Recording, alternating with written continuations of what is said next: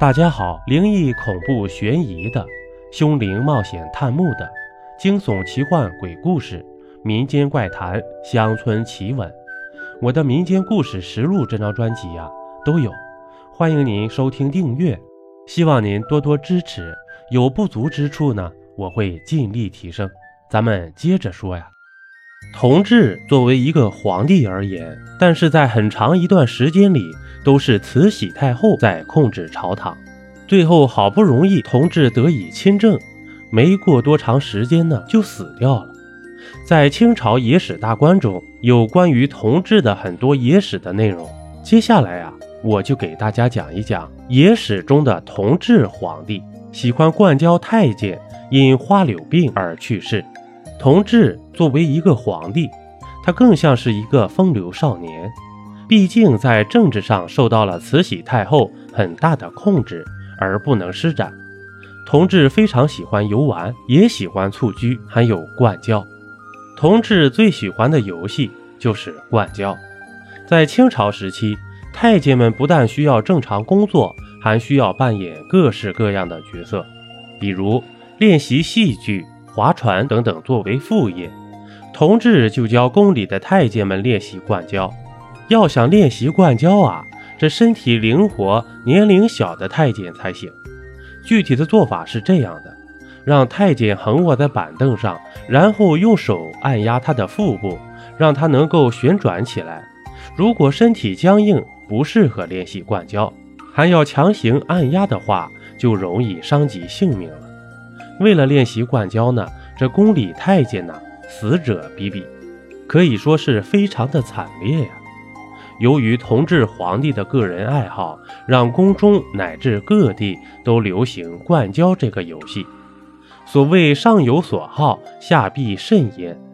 精通灌胶的人都能一次旋转几十圈，呼呼挂风而没有喘息。我猜呀，这可能是一种杂技吧。除了这些东西之外啊，同治还喜欢出宫游玩，微服私访。同治有一个特别要好的朋友，就是恭亲王的儿子载诚。这载诚在清朝野史大观中的形象，完全是一个纨绔子弟的作风，被评价为年少纵欲、狂淫无度。同治和载诚玩在了一起，出宫寻欢作乐，自然也不是什么正经事情。同治和载诚穿着黑衣服，到各个昌寮酒馆寻找贪寺之女。俗话说：“常在河边走，哪有不湿鞋呀？”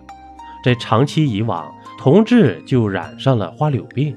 值得一提的是，在野史中记载，载诚也得了花柳病，所以同治和载诚都去世的比较早。同治才刚刚亲政不久，就这样尴尬的病死了。而后，慈禧太后为了能够继续控制朝政，选择了年幼的载湉，自己妹妹的儿子过继到了咸丰皇帝之后，拥立为皇帝，也就是光绪皇帝。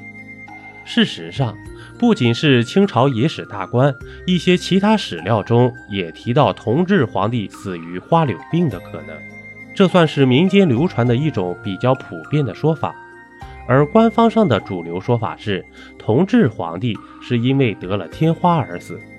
天花在古代的时候啊，致死率是非常高的，皇室也不能幸免。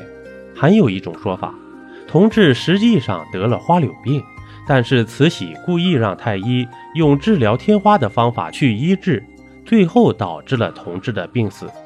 总而言之，关于同治的死因一直是存在不小的争议。同志早死，这也是一个不争的事实了。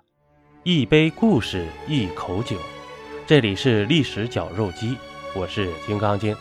本集播完，感谢收听订阅，咱们下集呀，不见不散。